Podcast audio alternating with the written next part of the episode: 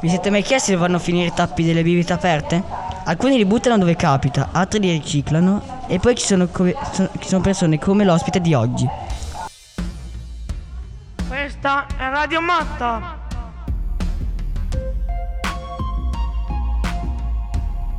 Radio Matta.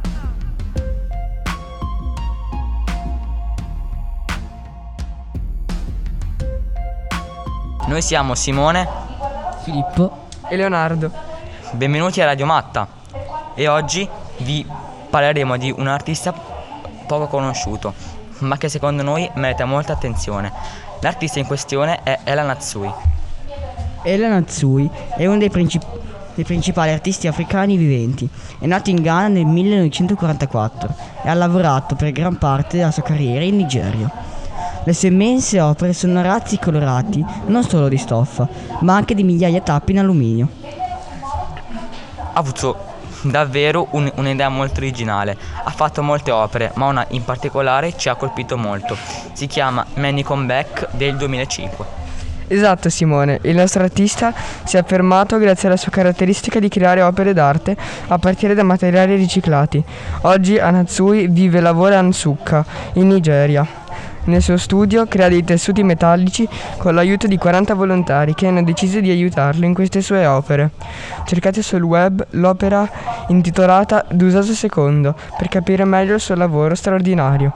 Quest'opera occupa lo spazio di un'intera parete e vista dal vero farebbe sentire il più piccolo de- il più alto degli uomini.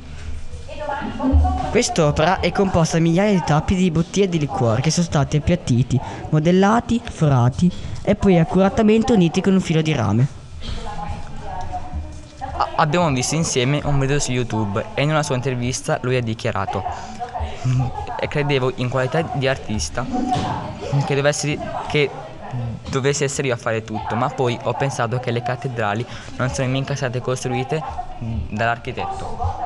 Quindi Anatsui disegna il progetto e si vedono i suoi volontari nel video mettere insieme i tappi dello stesso colore, in modo da comporre piccoli arazzi di 50 cm per 50 cm tutti diversi. Ormai sono oltre 20 anni che realizza opere simili con tappi e pezzi metallici di recupero per sperimentare nuove forme e colori, proprio come fanno i pittori. Infatti viene considerato un pittore piuttosto che uno scultore, perché unisce le parti del quadro con la massima attenzione all'effetto creato dagli accostamenti di colore.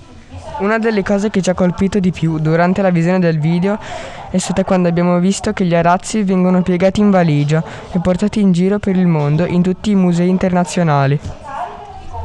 Troviamo incredibile che un semplice tappo di bottiglia possa diventare un'opera d'arte.